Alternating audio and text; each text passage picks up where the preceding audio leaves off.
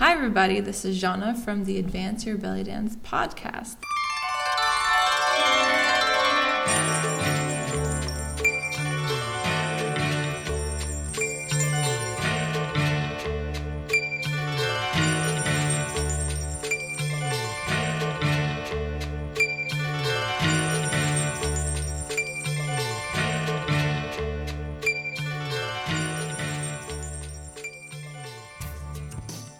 Week I'm talking to Terry Allred from the Belly Dance Business Academy. Terry, why don't you go ahead and introduce yourself and talk about what you want to share with us this week? Great. Hi, Jana. Thank you so much for having me. I'm really excited to be here. Um, my name is Terry Allred, and I am from Minnesota in the United States, and it's very cold here. Excuse me. I'm talking about five business tips for belly dancers. I have taken my top five tips gleaned from uh, about 30 years in the nonprofit business and um, small business area, running dance studios and running um, belly dance businesses, and uh, collapse them into just a few tips for you. And I'd love to also tell you about the Belly Dance Business Academy. It was started 10 years ago by Julie Eason, and she did it as a one person academy. She offered marketing and um, advertising primarily assistance to belly dancers. And about a year ago, she decided to retire from that business and offered it to me.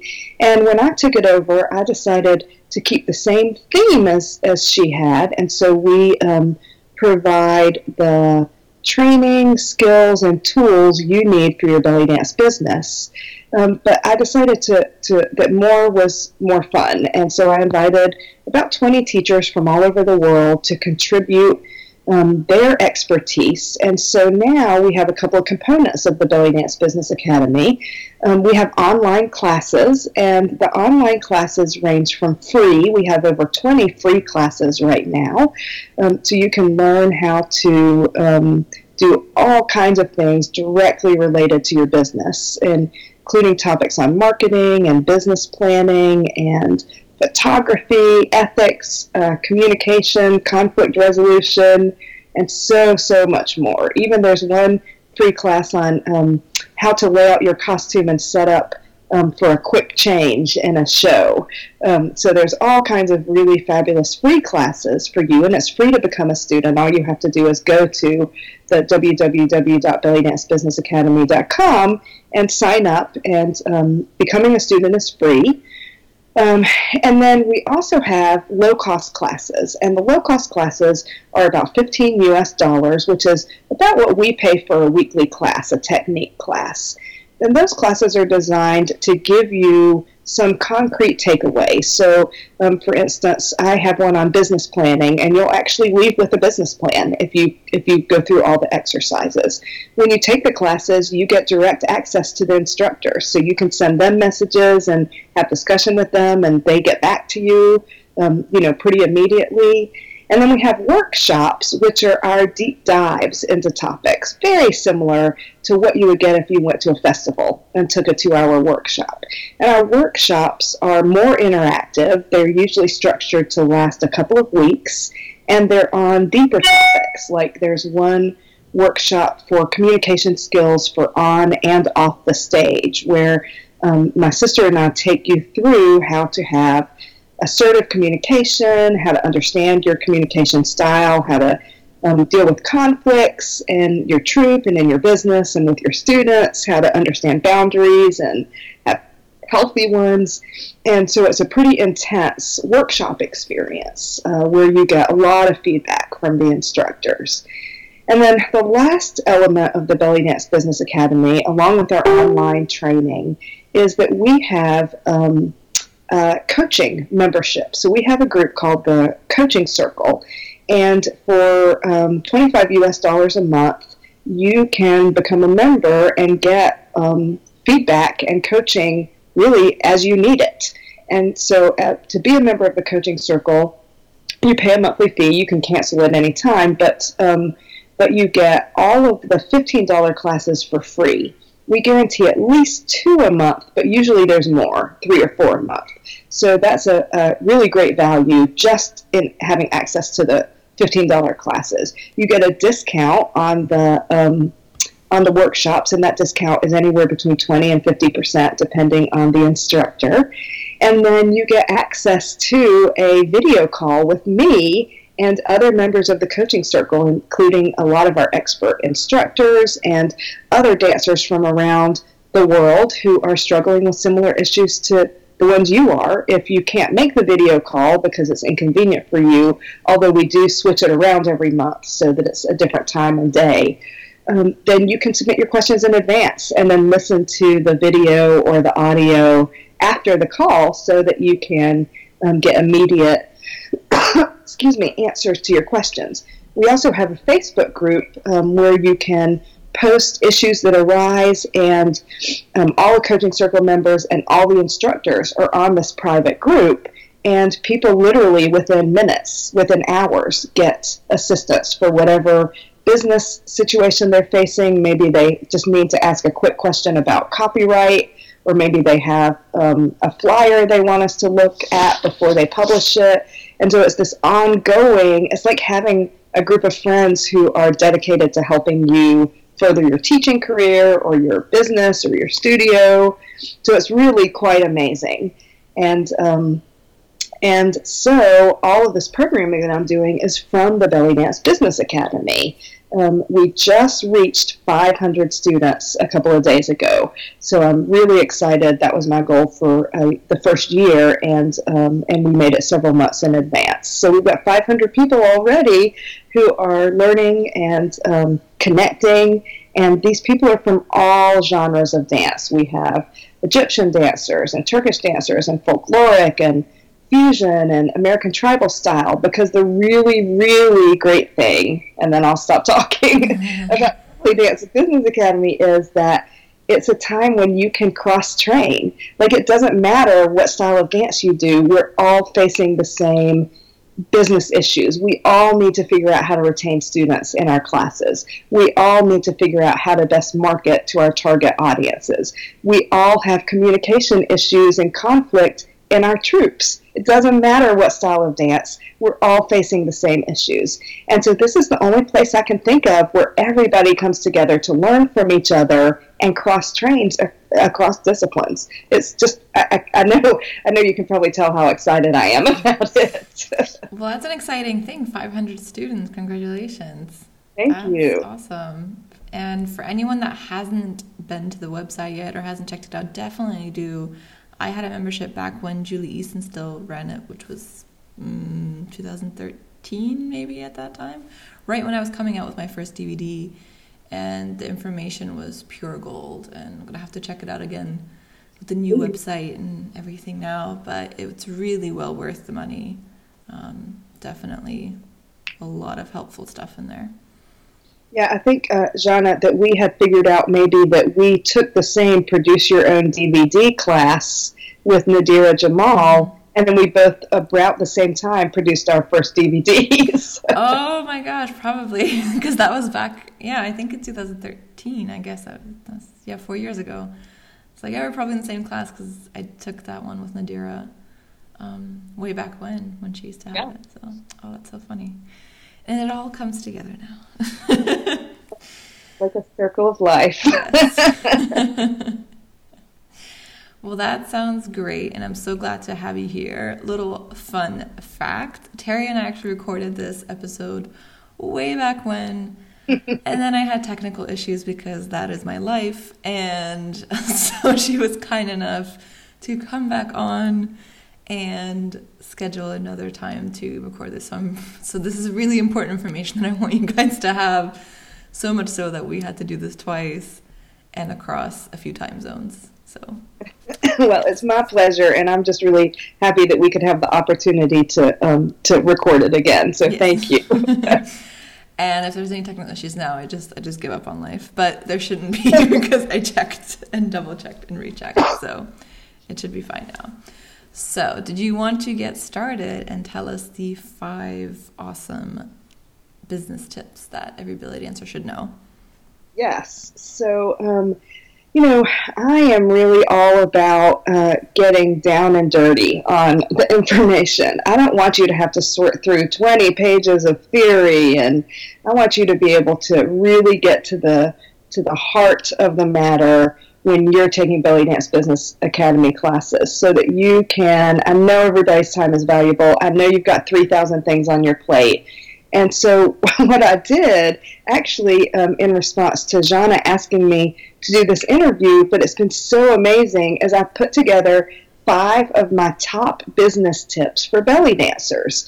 And I'm so excited to share those with you because if you take, if you just do these five things, then I can guarantee that your business is going to um, improve or advance. You'll come closer to meeting your goals, whatever those goals are. And um, so let's get started with tip one.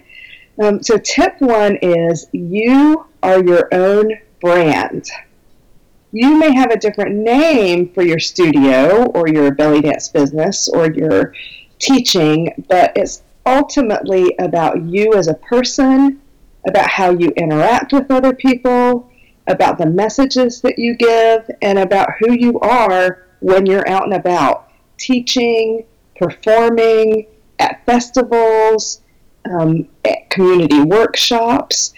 Your actions, words, and interactions with others have to be consistent with your brand and your goals because in belly dance, you are your brand if you're in a bigger corporate environment, say um, Pepsi Cola, you know, the CEO is not synonymous with the brand. The product is the brand. Um, but in belly dance, you are the brand. Uh, and so who you are and how you interact with others really does matter. Um, so I'll tell you a story about a businesswoman who, by all accounts, um, was very successful, except she was unpredictable. She got angry easily. She um, just was very difficult to work with. And her business and her brand started suffering when people had to interact with her because she was uh, difficult to interact with. And so she couldn't understand. She brought me in to consult with her, and she couldn't understand why her class attendance was falling off. She wasn't getting hired for uh, workshops. And the fact was, her technique was beautiful. Her performance was amazing, but she was just a jerk. and so, you know, of course, being the high profile consultant that I am, I didn't say you're a jerk. I would have, but. but in a really nice way, you know, we started, I modeled appropriate nice behavior, for one thing. Um, and then we started talking about the impact on others when she would tantrum at an event or when she would, you know, do different things. And um, so ultimately, this is a sad story because it didn't help because she didn't change her behavior. but but most of us don't have such an extreme example. I tell that example because it is kind of something we can laugh at, and you know, most of us don't have that extreme of an issue. Um, but we do have to look and see, you know, all of us come with the good and the bad. And so, what is it that we're really good at? Um, what are we um, doing well in promoting ourselves and our brand? What, you know, are we easy to get along with? Or do you need to have some people helping you? Because we can't expect everybody to be everything, but it's so important who you are out and about. And I want to give you another example of this. A good friend of mine is a classic introvert. She's an amazing teacher. She really lights up when she's teaching and when she's performing, but one on one interactions with people are very difficult for her. But she needs to do that to promote herself, to be able to be a teacher who people hire um, to do their big events.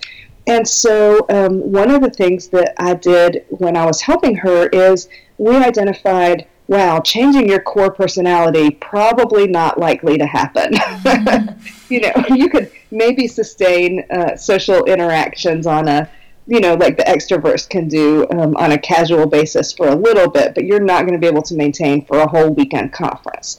And so what she did was she got troupe members who were outgoing, extroverted, very gregarious and friendly and welcoming And she surrounds herself with these people when she's at events. And so that way, they rub off and everybody like i don't even know if you'd realize that she was such an introvert and so shy because there's such a party going on around her at all times in a good way you know a good party like a friendly mm-hmm. welcoming everybody's happy um, so i don't even know that you would notice and so she's really become known for being a, a very friendly gregarious person and she certainly is friendly but she's so introverted that um, by surrounding herself with these other people, she's been able to really direct her brand where she wants it to go, and that is with that you know kind of idea of who she is and what she brings to the table. When really that's a deficit area of hers, and so she's been able to. Um, leverage assets in her immediate surrounding so that her brand can be consistent with who she is as a person. Does that make sense? Yeah. So that's really interesting, though, that she was just able to find people that are a bit more outgoing and then kind of let them bring it out in her, I suppose. Yeah, yeah. Uh, I have actually another example of this with another woman who I consult with. Um, so she is really confident, really outgoing, could even really be be considered her personality too strong. She's a little a little brash, and uh, so she surrounds herself with people, and when they go to events, who are very, um, they're fun and they're outgoing, but they're softer. You know, they um, they have um, more finesse and more um, tact, so to speak. And so, um, and the other thing that she really wants them to do for her is to help other people see the value of her as an instructor so that they'll hire her. And so her students and troupe members, one of the things that they do when they're at events together is they talk about how positive the experience has been training with her at the home studio that she's in. And so they're like her ambassadors, and she carries this cheerleading crew with her wherever she goes.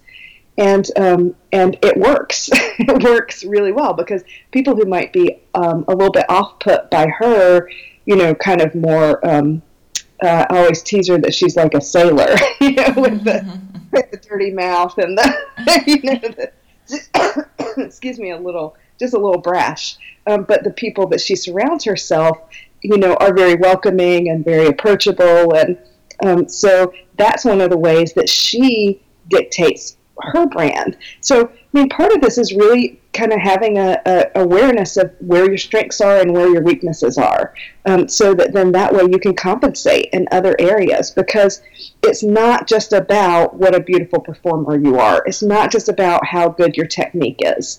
It's not just about whether you can explain how to do a movement in a workshop. It's really about you as a person and whether people like being around you.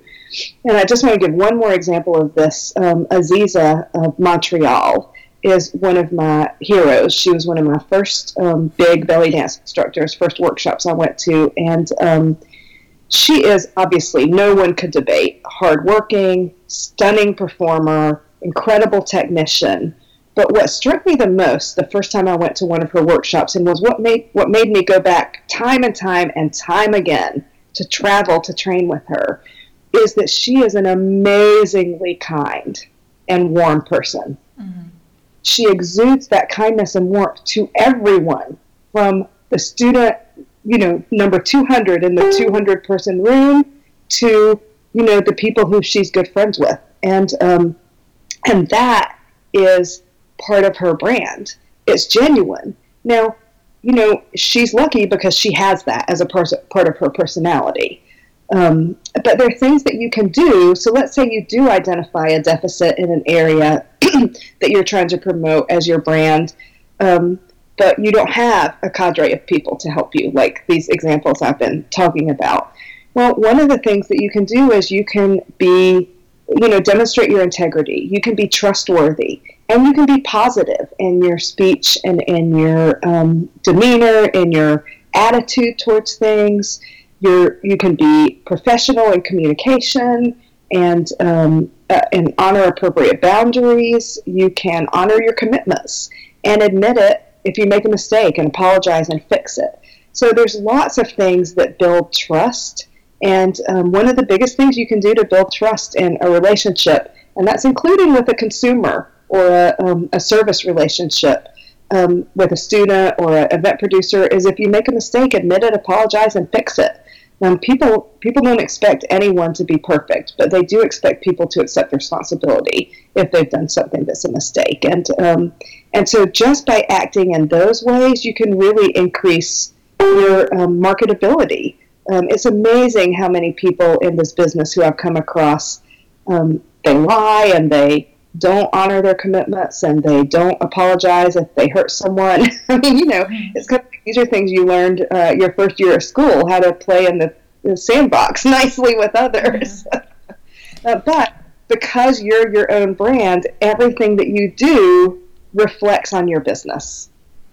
That's a really good point. I've seen some drama unfold in the dance world as well and I think we've all been in situations where we've been dragged into it, and then you think, okay, how how are these people professionals? How are they making a living out of this when they can't even be honest or they can't just keep away from the drama?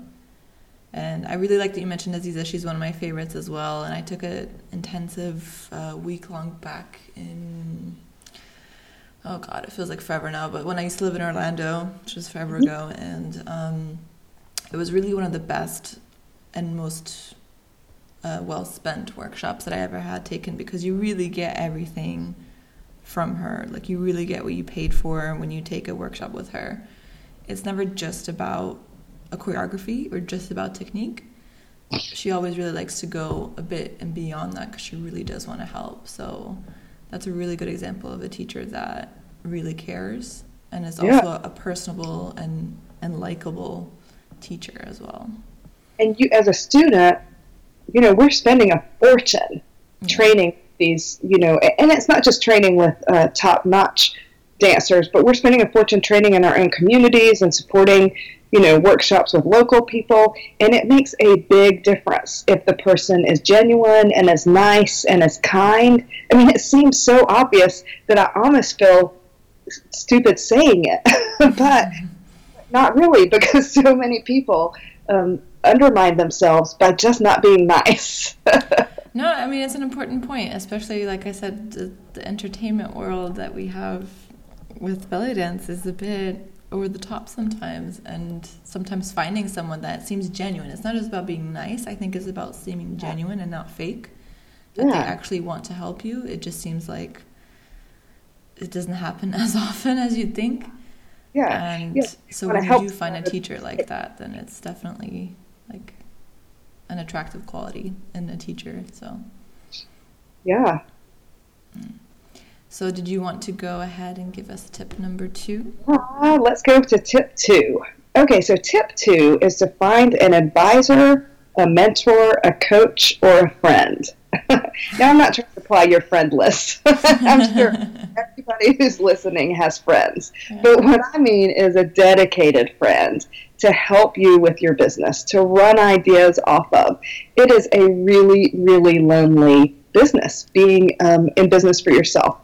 Whether you're a studio owner, whether you are a performer trying to get hired at gigs at restaurants, whether you're a workshop presenter trying to get people to hire you for major conferences, you know, there's a lot of competition out there, and sometimes it's it doesn't feel easy to rely on other belly dancers who are also trying to get into the same conference or the same workshop or the same performance. Um, thankfully, the Belly Dance Business Academy, I feel like really um, allows people to assist each other and mentor each other and help each other because we're pulling from all over the world. It's not just you know the three people who live in your little town. Mm-hmm. so I feel like that's a really great place to look for this. But it's always a good idea to have at least one person um, who you can trust to help you brainstorm, to give you feedback, and that's honest feedback.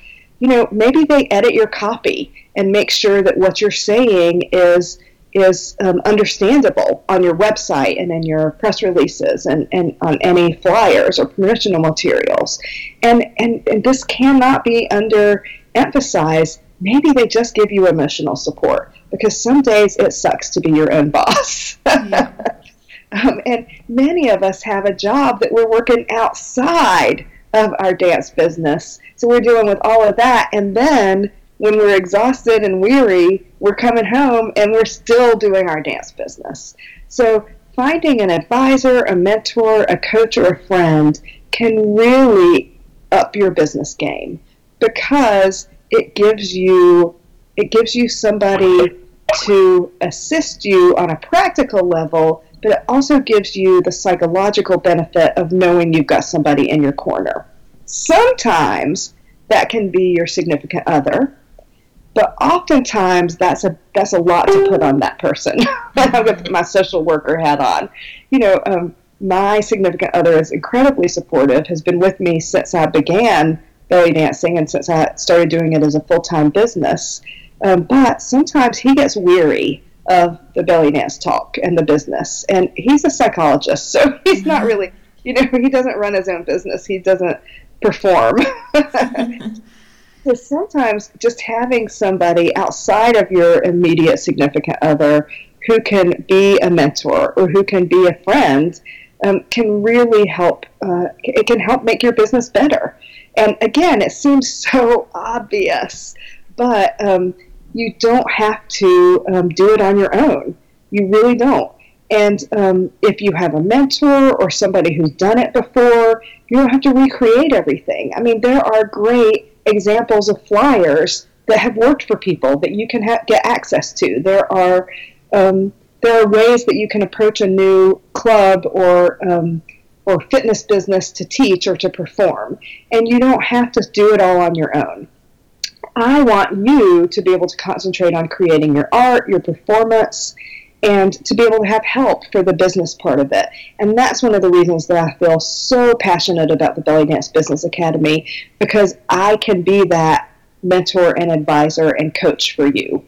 And not just me, but any of the instructors, the other members. Um, so there's a lot that you can get from having a system. Like um, for instance, I just got an email from a woman who just got certified in American Tribal Style Dance, and she's getting ready to set up uh, her first teaching business. She doesn't have forms, she doesn't have a liability release, she doesn't have, she's not sure about. She's got this list of five questions that she just emailed me about. Well, I literally have everything she needs at my fingertips. Boom. It's going to take me two minutes to send her what would have taken her weeks to put together on her own. And that's what the Belly Dance Business Academy is for. You don't have to write your own release. You can look at the releases that other people have written and adapt it for yourself. You don't have to do everything from scratch. There are other people who have done it who want to help you. So that's kind of on a more formal level you know, to find a mentor or advisor, somebody who can help you, somebody who's done it before. But just on an informal level, it's good also to have an advisor, a coach, a, a friend who's helping you. Um, I've been delighted since I took over the business from Julie. We've got almost 40 members in our coaching circle. So um, on the Facebook group, if one person posts, you know, um, I'm trying to figure out what. Uh, what email service to use to send my newsletter. Then, literally within minutes, five people have said, Well, I use Constant Contact. I don't like it. I use MailChimp. Do this. You know, and so it's like you've got this amazing group of re- this re- these resources that are almost at your beck and command. Mm-hmm. it's kind of easy. You know, I don't ask people to be that immediately responsive. I certainly don't expect it, but they are because they're getting help for what they need and so they feel more free to help others with what their needs are. It, it's really quite amazing, and I know I, I, know I'm just really excited about it. Mm-hmm. But so tip number two is find an advisor, mentor, coach, or friend. If you don't have anybody, call me. I'll get you hooked up with a belly dance business. So basically, find your business bestie. Yeah, find your business bestie. That is a perfect way to put it. How would you recommend they find it outside of um, maybe the um, belly dance business academy or should they just all message you and you'll them up? well, no, I think that's a really good question because um, because what I like to do and what I did uh, before I started working with the Belly Dance Business Academy is I would find people who were in my same geographic region but who were not direct competitors. So I pulled together a group, um, and then we just kind of helped each other out and shared information. And, you know, in the United States, they lived in different states. So there was no way that we were going to be trying to get the same people from, you know, the coffee shop down the road to come to our classes. But instead, we were able to share ideas, share knowledge, share experience because we didn't have to worry about that direct competition. Because, you know, when you're in competition for what seems like a limited number of resources, students, of course, I would like to, to, you know, that's a completely different topic, but I don't really feel like it is a limited. I think it's unlimited, um, the potential to bring people into your business. But, um, but it feels like, you know, there's only a certain number of people and you have to compete for those people. So I say, find your business bestie. I love that term. I want to use it if you don't care. Um, but I say find your business bestie from a local community so they understand the challenges you're facing, maybe in your geographic region or maybe you're rural versus city, um, but they're not competing with you for the same um, for the same. Like I would not find your business bestie as a competing teacher for the big international conference that you both want to mm-hmm. want to apply for, you know, because that just sets up a situation that's just not necessary. Mm-hmm. So you were like the matchmaker at Business Besties. exactly, exactly. I started it. Um, I actually, when I moved to Minnesota, I came into a very um, divisive, backstabbing, really competitive community. And I had been raised as a belly dancer in a very collaborative community. We all attended each other's events, we referred students, we encouraged people to take with multiple teachers, we you know, all performed at haflas. It was like, you know, really collaborative. And then I moved and I came into this hotbed of competition and animosity and ugliness. And um, so I was like, well, I guess my business bestie isn't going to come from, you know, my local state community um, because it was so cutthroat. Um, and so I had to look outside of my immediate you know, community and really my immediate kind of, I had to go beyond a two hour circumference. I had to go outside of two hours to be able to find people who, um, who weren't threatened and, and could support each other. And as a side note, I love that you're able to talk about how cutthroat your old community was because I think a lot of people they don't want to talk about how horrible it can get sometimes. Yeah. And it's not meant to be like okay, you should just be talking about the bad stuff. No, but I think it happens a lot more than people realize, but nobody really talks about it. And when you mention a horrible, cutthroat, really competitive, like I can totally relate when I used to live in the UK. so, I mean, obviously it wasn't uh, always like that, but I mean, there were moments where it was it was pretty crazy. So. Yeah. You know, one of the major things I do in, in consult people is help them navigate those troubled waters.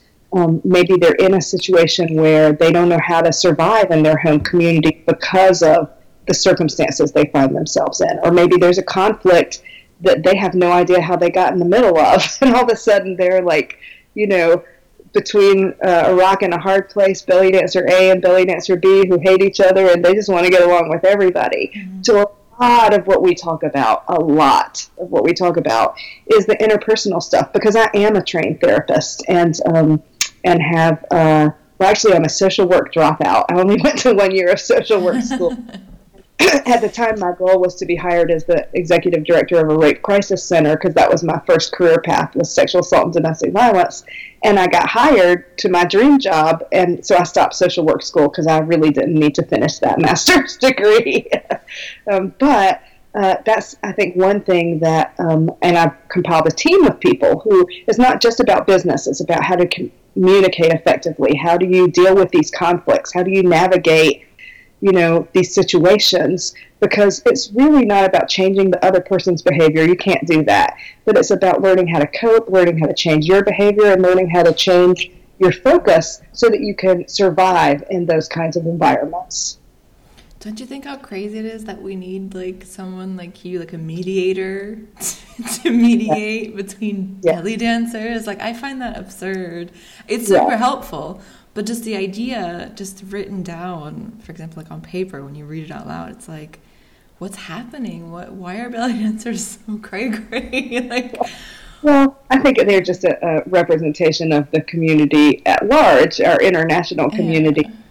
You know, one of the things that um, that I always that I always kind of fall back on that makes me feel um, feel better is you know we're all doing the best we can, and for some people the best they can is very divisive and conflict ridden, and um, that's how they're raised. That's what that's how they approach the world, and um, so my job is uh, that I drive a bus, and the bus is my life, and I want to get the people off my bus who are not contributing to my health, happiness, and well being. and I want to get the people on my bus who are contributing to my health, happiness, and well being, and that of the broader community and world.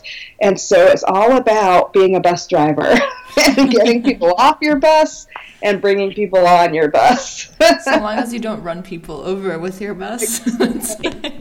We get into deep problems. oh, yeah. Uh-huh. okay, we ready to move to tip three? Yes. Okay, so tip three is, and this might sound a little controversial, so let me explain it after I say it. But tip three is success is really about who you know. Now, on the outside, you're probably thinking, Terry, that's what? What are you talking about? About who you know? It's about hard work. It's about determination. It's about skills. It's about practice and rehearsal. And it is about all of those things. But the reason I include the somewhat inflammatory tip in my top tips is that relationships are essentially important in our line of work. Really important. You cannot be successful in the belly dance world without building relationships. If you are trying to be successful without building relationships, you are going to have a rude awakening because um, it's really important if you want to be a workshop presenter, a teacher at national and international conferences, it's important for you to support those conferences is important for you to build a relationship with the producers and to thank them for the work that they do. It's important for you to build relationships with the vendors because they know exactly what's going on. They go to all the conferences and they can be your best sources sources of inside information. It's important for you to build relationships with restaurant managers and with service staff if you want to perform in a restaurant it's important for you to build relationships with um, the people in your broader community and the students that other people are bringing in and teaching. Um, not because you're going to steal those people, but because if you are at a community hafla and you are positively interacting with everybody's students, if you're complimenting the students on their performance genuinely and you know with specificity, um, if you are being friendly to the vendors, then you are going to be building relationships. And, and those relationships are essential to your success as a business person. They're absolutely essential. Um, so it's, it, when I say success is really about who you know, I don't, I don't mean if you're not friends with Aziza, who we were talking about, that you're not going to be successful. You know, that's not what I mean. But what I mean is, you need to be friends with the vendors at the Aziza conference, and you need to be friends with, you know, you just need to um, to reach out and be genuinely connected with people who are in our community and not just other dancers and not just other dancers who are in your style. You know, one of the things that that I went to lots of uh, U.S. national and international events, and um, there was just no friendliness. A lot of territorial and clickiness between um, styles, like the the, and a lot of that's normal because you hang with the people you're friends with, but you know, like dirty looks and whispering and like really some crazy things, like with the fusion dancers not respecting the ATS dancers and the cabaret dancers not respecting any, you know, like all these weird territorial things. And, um, and in creating ATS Homecoming, it is just for one style of dance. But one of the things that I decided was hospitality and being welcome was going to be a huge part of that event. Um, and that everybody was welcome, including the hotel staff. We invited all the hotel staff who were helping us to the shows. Because why? Because it's important to build relationships with everybody. Um, and so, so success is about who you know. And my one tip for that is give generously to support other people. If you expect people to support you, then you give generously.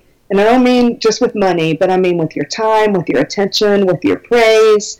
You give generously to other people. And genuinely, as you mentioned, because you don't want to be the one that's just fake and giving compliments left and right, which they don't really mean.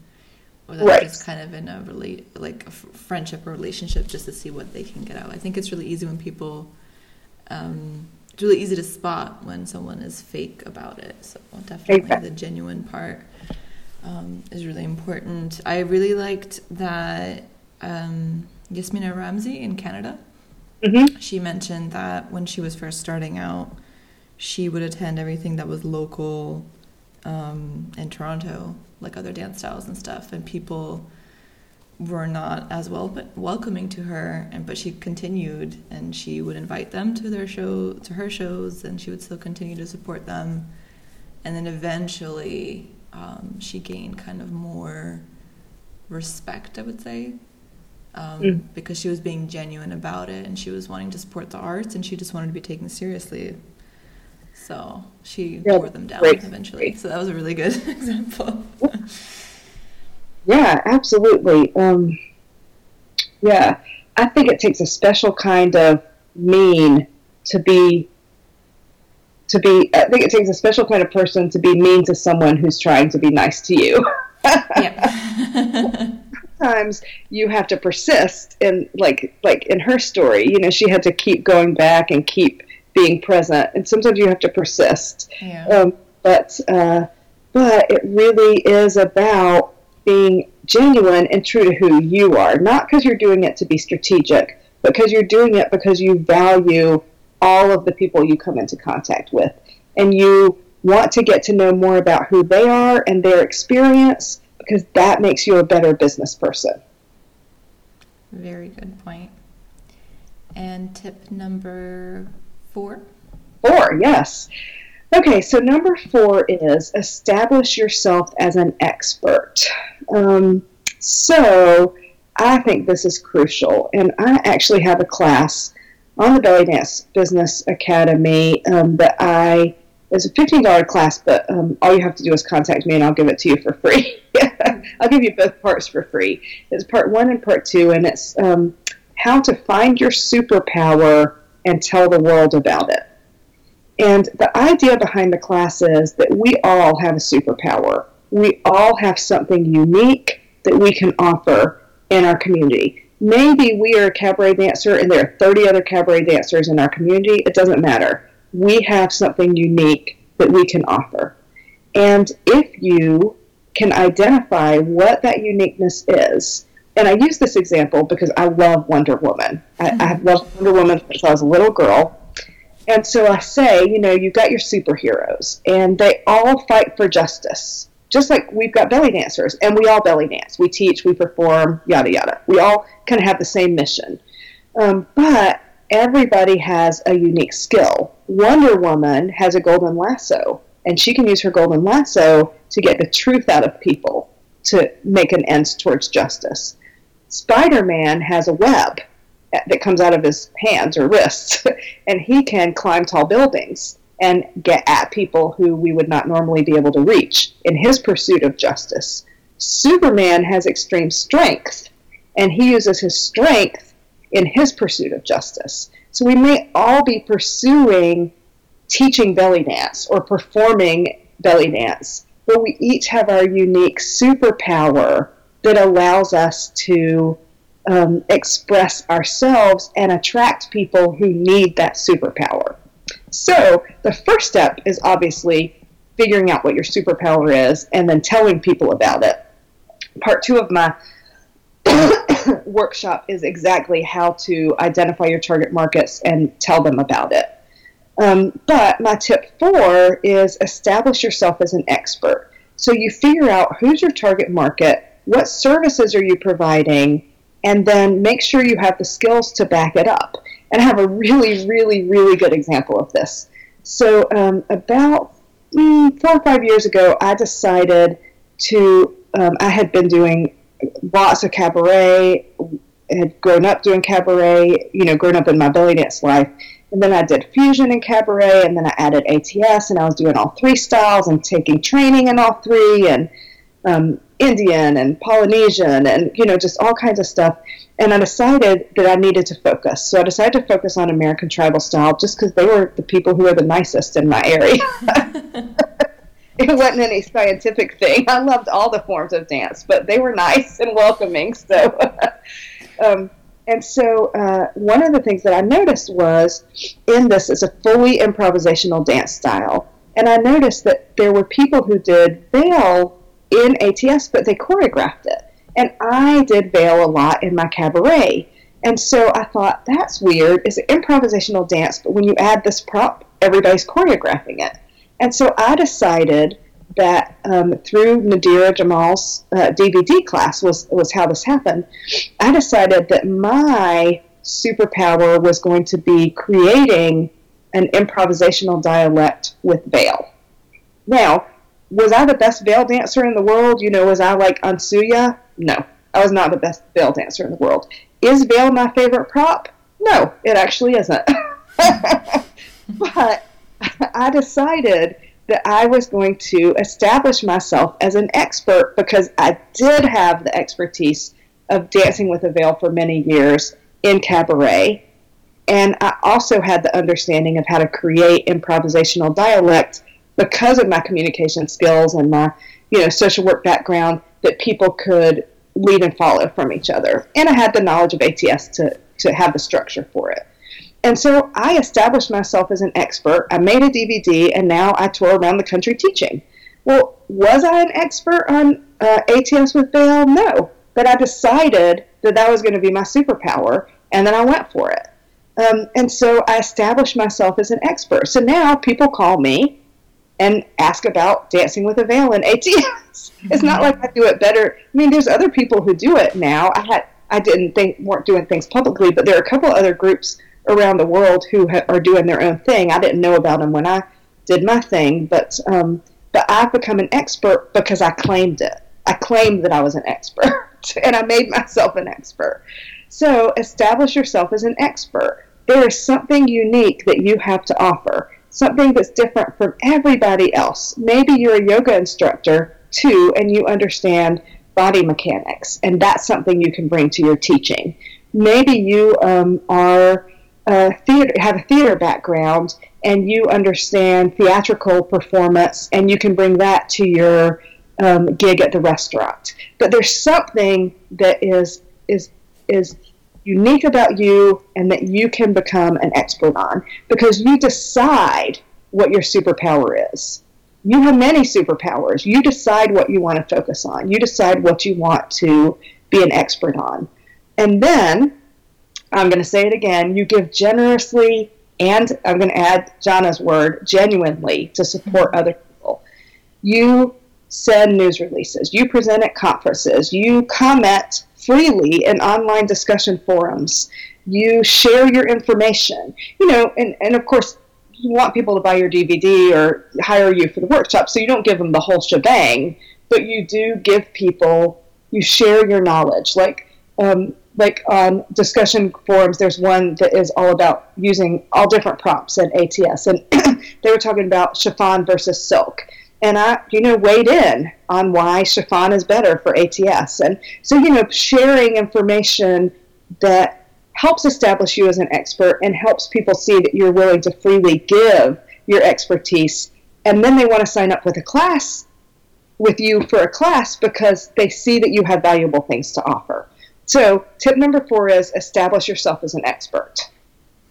And it's not about um, reinventing the wheel. Basically, you're just saying just to choose something that you like and you are good at and you're interested in, but just having their own twist and personality added Absolutely. to it, right? Yep, absolutely. You don't have to reinvent the wheel. There may be 300 shimmy videos out there, but you may have something uniquely you. You may be able to talk about the shimmy using um, body mechanics knowledge from your maybe you're a physical therapist mm-hmm. or a medical professional, and you can talk about um, how to shimmy without injuring yourself or how to mitigate the certain stress points that are natural um, on your body when you're shimmying. You know, so maybe you take a topic that everybody teaches on, but then you make it specifically yours. And the way to do that is to think of what do you have that's different. Like um, another really, really great example of this is um, there's a group in uh, North Carolina in the United States, and they are called the League of Extraordinary Dancers. Their troupe director is a geek. She is an admitted geek. She's an introvert. She is, you know, she does Comic Con. She is she that is who she loves that stuff and they have gone like they have amazing number of hits on YouTube. They haven't traveled around, but you know they're like they're getting ready to put together a Princess Leia tribute, and they did um, they did a Harry Potter number that went viral. I mean, it's just crazy. So like, so she's not teaching any technique that's different from what anybody else is teaching, but she has taken her love of all things geeky and she has embraced it and she has created this really, really fun. I mean, they are so fun to watch. It is so clever. Everybody who has, you know, seen Star Wars or Harry Potter or, you know, any of the kind of sci-fi or, you know, um, fantasy uh, cult genre things, um, they can relate to it, and it is so cleverly done. I mean, you know, they're not just up there frumping around; they're also really good dancers. Mm-hmm. Um, so she has identified her target market. She's not teaching any, you know, she's doing her her undulation is the same as everybody else's undulation. but she's doing it in a Star Wars costume, and it is so fabulous. Gonna have to Google them. That sounds yeah, really interesting. The League of Extraordinary Belly Dancers. They're amazing. They're amazing. Uh, I have to Google that. I have to remember to Google that. Sounds really fun. So don't reinvent the wheel. The wheel. Jesus Christ, my German accent is coming out. Um, when you speak a different language all day long and then have to switch back to English at the end of the day, it's a little difficult. I'm sure. um, so yeah, find your expertise and add your twist to it. Yeah, yeah, your special something special, just uh, your superpower. Mm-hmm. And tip number five. Tip number five, you know, it is also something that would appear very obvious, but it's amazing how many people don't do it. Be clear in your marketing materials. What do you do? Who do you do it for? Where do you do it? When do you do it? And how do people sign up to do it? I know that it sounds crazy to have to say this, but um, but all of your marketing materials are not about you. Your marketing materials are about your target audience. So if you want people to take a class, unless you are a high level instructor providing certification and they need to know your pedigree because they're other professionals in the field, your pedigree is not as important as you telling them what they will get when they come to your class. So if you're teaching at your local community center and all you have on your website is, and I was trained with this person and I attended this workshop, and you got three pages of your resume, but you don't tell them how they're going to feel, you don't tell them what kind of welcoming environment they're going to walk into, you don't tell them, you know, um, what to expect, then then you're not going to attract anybody to your classes at all. You might need your pedigree if you're trying to get into a conference to teach, but you don't need your pedigree if you're trying to get somebody into your community center for a weekly class. Um, so you have to be clear and you have to target your message to your audience. Your audience needs to know what they're going to get, how they're going to feel, what need of theirs you're going to meet. So, for instance, in my biography on my website, I don't say, and I studied with this person and that person, but I do say, um, I came to belly dance as a result of a traumatic brain injury, and I came for physical therapy. And because of that experience, I am very understanding of physical limitations, of health related issues, of, um, of problems that you might have, and you find a nurturing and caring environment from someone who understands.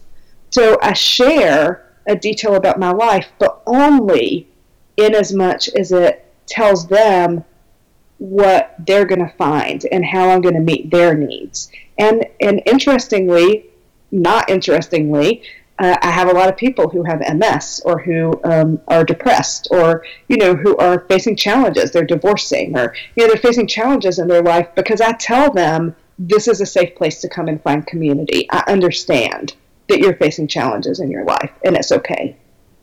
Um, so everything you do has to be about your customer, has to be about your target audience, and you have to be explicit about what you're providing who you are, because um, the marketing materials have to tell them what they need to know. If they have to go searching for it, then it's not going to work. You need to tell them where, when, what, how, right away, um, so that they don't have to go searching for it.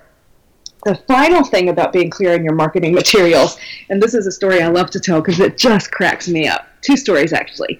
Um, so when I first moved to Minnesota, there was a belly dance community here, and literally before I got here, I didn't even have a studio yet. I was teaching a class. The week, I had boxes everywhere. The first week I got here, I had a class out of my home. Within three or four weeks, I was booking gigs. You know, this party, that women's night. And one of the local dancers who I was friends with, I had gotten to be friends with, she said, How are you getting all this business? I've been here for, you know, five, eight years belly dancing, and I don't, I haven't gotten a fraction of the business. And I said, Well, do you have a website? And she said, No. And I said, Well, have you told anybody that you teach belly dance? And are you teaching anywhere? And do you have, you know, anything telling people about the parties you do? No, no, no. I mean, literally, people were supposed to read her mind. and, she was absolutely sincere. She could not imagine how I was getting all this business and she wasn't. Well, you know, and then within two weeks, she had a website. I helped her make it, and then she started getting business too. But, you know, sometimes it seems so obvious, and that's kind of a silly story, but she could not get it how I had come into this community and hit the ground running. Um, another really good example is um, I ran the ATS magazine for the year or so that it was that it was uh, happening. And a woman, um, I called her and said, "Hey, do you want to place another ad?" And she said, "Well, I didn't get any return on the ad that I placed." And I said, "Well, what do you mean?" And she said, "Well, you know, nobody contacted me, nobody hired me. I'm just not sure it was worth my money. And I said, Well, let's take a look at your ad. Well, her ad had a lovely picture of her and it had the name of her business and her website.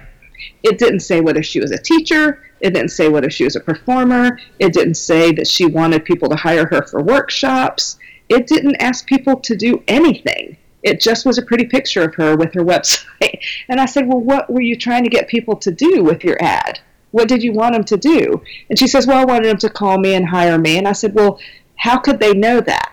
How could they possibly know that that's what you wanted when you look at your ad? And she was like, oh, wow. it was so obvious. But I swear I could tell you a hundred stories about that from my years in consulting about people not being clear about who they were, what they were doing in their marketing materials. And so people don't know how to act. They, they can't take action if you don't tell them what action to take.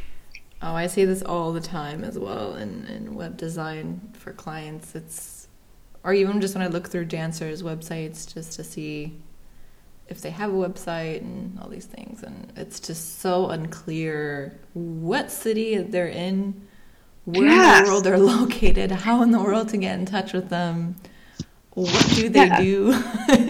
it's literally just a website with beautiful pictures of them Right. And yeah. that's it. And why?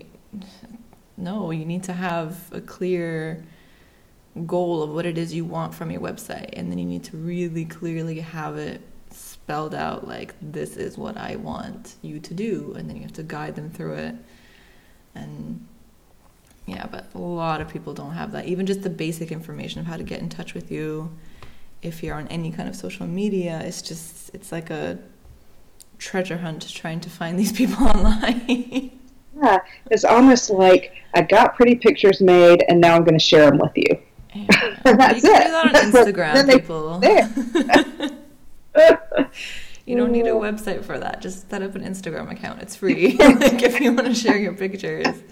Just, but even on Instagram, you have to have a bio. Like um, that's another thing. Like just even on social media, um, if I find a dancer on social media and I want to see if they have a website, if I can contact them, there is no information. There is no information even in their social media profiles or their bios.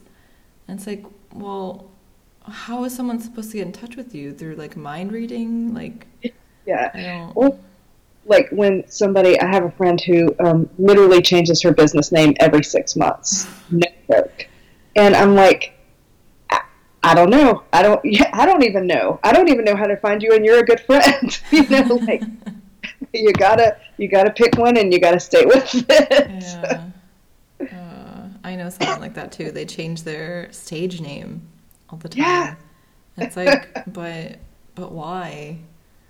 I I just I don't understand. I, and it's just super confusing. People finding you, and so just stick to something and make it really clear what people want, um, what people should be doing when they find your profile or website. And even if you think it's obviously clear, just it's probably not as obvious as you think it is. So just well, that's where your business bestie can come in, particularly if you have who's a non-belly dancer. I always, when I consult with people on their websites or their marketing materials, I always say, don't even call, don't even, I don't even want to see it until you have somebody who's not a belly dancer look at it and tell you if they can understand it. Yeah. Yeah. Especially if you're trying to market to people that have never danced before. Right. Yeah. Well, it's different if you're like trying to market to event producers and they know your pedigree and they understand the language. But if you're just trying to dance to market to regular students, you got to get uh, in in the you know in the fantasy uh, language, you got to get a muggle, a non-dancer,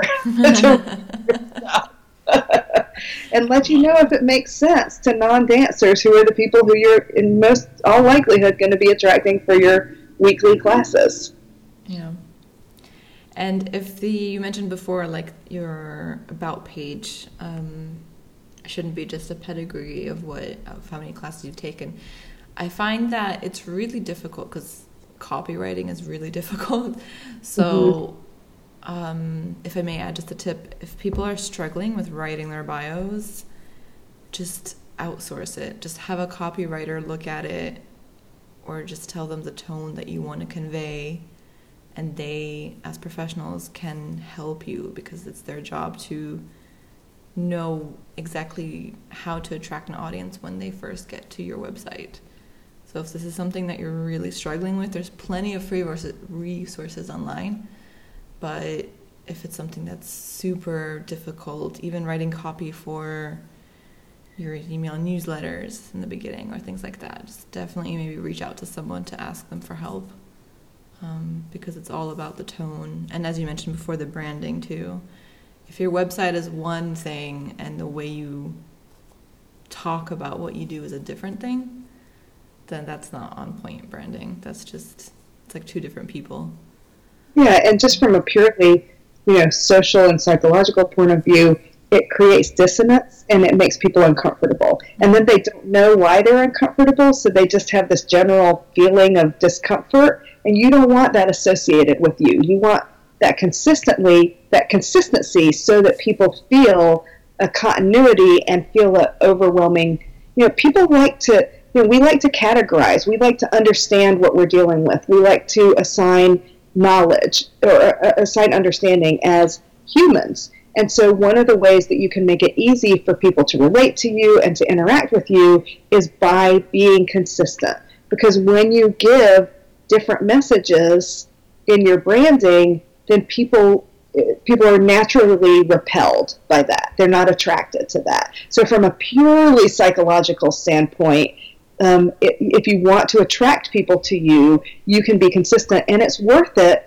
You know, I worked with a web designer who really taught me a lot about writing copy and um, how to, you know, market myself and, and my identity. And it was amazing because she was a web designer, but she just would like read what I wrote and give me feedback. And she taught me so much about that um, and it's not it doesn't it's not something that necessarily comes naturally if you don't have somebody helping you so it's worth it to you know invest in um, getting some assistance getting somebody to write it for you and then if you're the kind of person like i am i like to be shown what to do and then to try it myself um, but if you invest in the at the outset then you at least have an expert who can help you remember we said in our in our other one of our other tips you don't have to do everything yourself. It's important to recognize your own limitations and to find people to enhance you.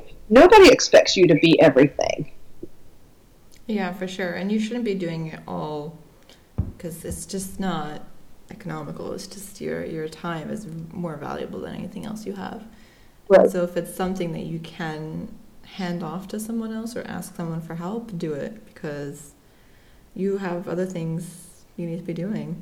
It's so easy to get caught up in so many things that we need to be doing to keep our businesses going that it's really difficult sometimes to keep doing the thing that you're supposed to be doing, like the core thing that makes your business your business. Like, right. I can procrastinate not having a podcast out, but that doesn't help me if I have a nice website or if I create the graphics for it, but there's no actual like podcast if I'm not sitting down recording it every week. Right. So, that's just one example. So. so, did you want to give a quick recap of the tips and let people know how they can reach out to you and find you online? Yes. So, five business tips for belly dancers. You are your own brand. It's important that your actions, words, and interactions with others be consistent with your brand and your goals. Tip two find an advisor, mentor, coach, or friend. Find your business bestie, as Jana says. I love that. Um, to find somebody who can provide you emotional support, edit your copy, help you brainstorm, give you feedback. Tip number three is success is really about who you know, and remember that's not about you know finding the the biggest, most popular belly dance figure and getting to know them, but it's about building relationships and supporting your community, meeting the people who are behind the scenes, building relationships with the vendors and event producers and restaurant managers and students.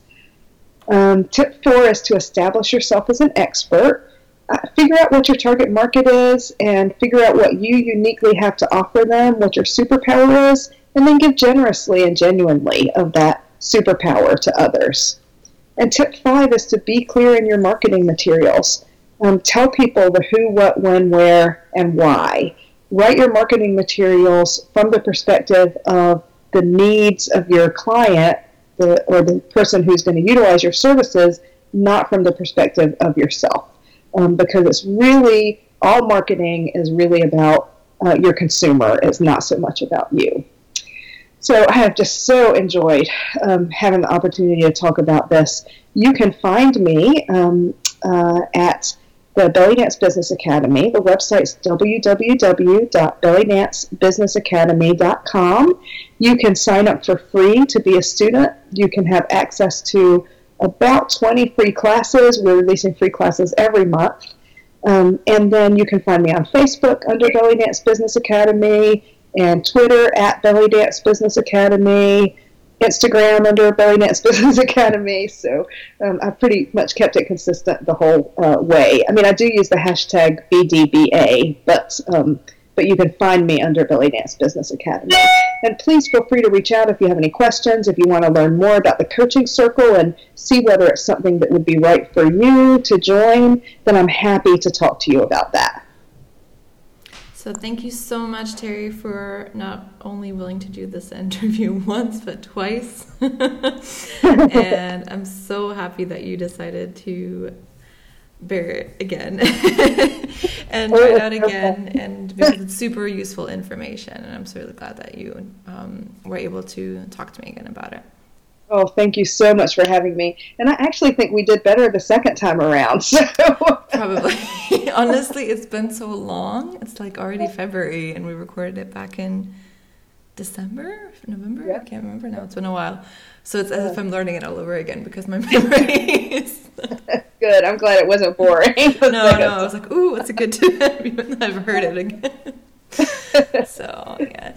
So definitely go check out the Belly Dance Business Academy and get in touch with Terry. And that's this week's episode. So until next week.